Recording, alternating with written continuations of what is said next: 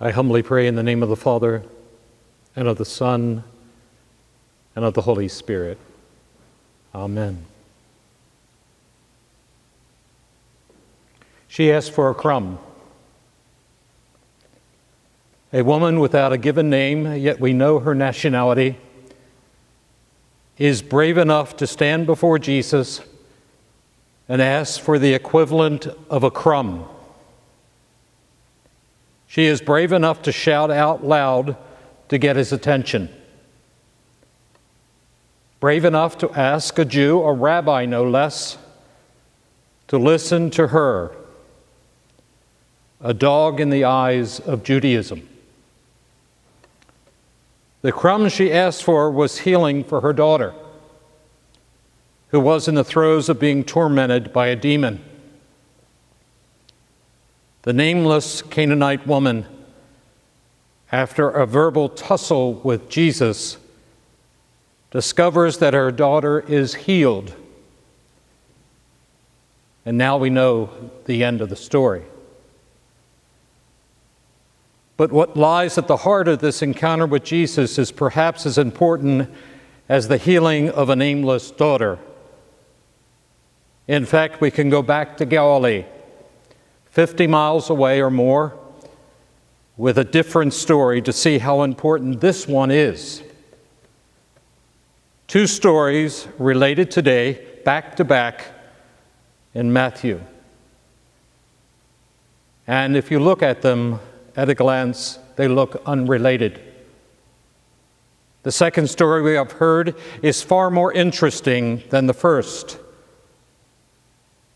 It is a story about s- several Pharisees and lawyers coming all the way from Jerusalem to Galilee to question Jesus about the disciples not washing their hands before a meal. Imagine that. Yet not washing their hands before a meal. Foregoing the laws of purity, a sign of good Jewish behavior. Yes, the disciples had broken the law. And in some sense, according to the Mishnah, the oral tradition, they ate without the proper observance of purity. Mind you, their irritation had nothing to do with hygiene or health and everything to do with a faithful Jew observing holiness. They were quick to find fault, knowing their lives, outwardly and visibly, were beyond reproach.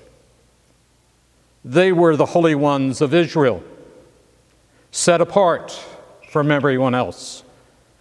They were the religious leaders of society who adhered to the tradition and in finding fault went to Jesus instead of his disciples. What chutzpah. And as we have seen over and over again, Jesus will have none of it. He sees through their hypocrisy and their motives and turns their accusations into a far deeper answer about the commitment and the commandment to honor thy father and mother. He takes them to task and reminds them that in their very own tradition, aside from the law, it is permissible for them to dishonor their parents by a religious loophole that allows the high and the mighty to make exceptions allowing the child to withhold anything to be used for the benefit of the parents, which might be considered for religious purposes. In this first story, with the Sea of Galilee as a backdrop, he then calls the crowd together and says to them, Listen to me and understand this. A man is not defiled by what goes into the mouth, by what comes out of it. But the disciples were concerned, and they said, Did you know that the Pharisees have taken great offense at what you are saying? So he explains what he means by the use of a parable, and they don't understand. So he speaks plainly to his disciples. What comes out of the mouth has its origins in the heart, and that is what defiles a man. And we can add that which comes from the heart can also show great faith. Two stories brought together by faith. The first, a story of faith in a straitjacket. The second story, faith free to cross untold boundaries. Yes, ritual hand washing has everything to do with the very brave woman before Jesus, pleading for the health of her daughter. Both stories separated not only by geographical distances and ethnic animosity, but what lies at the heart of the human response to God the freedom to accept the grace of God. But as the first story with the Pharisees and lawyers have angst and tension, so does this story the story of the woman that has no name.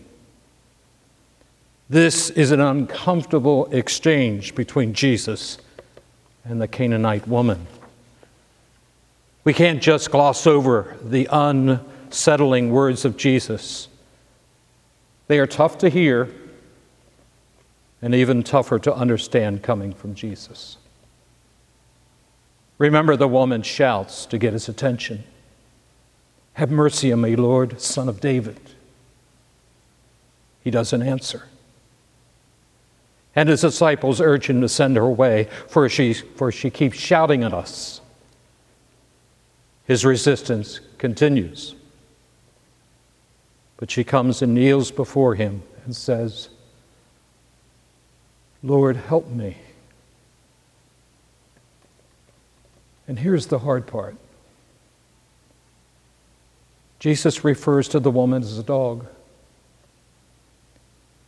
Whether that was in reference to a dog waiting for scraps at the dinner table, as was the custom in the Middle East, or a verbal slap in the face.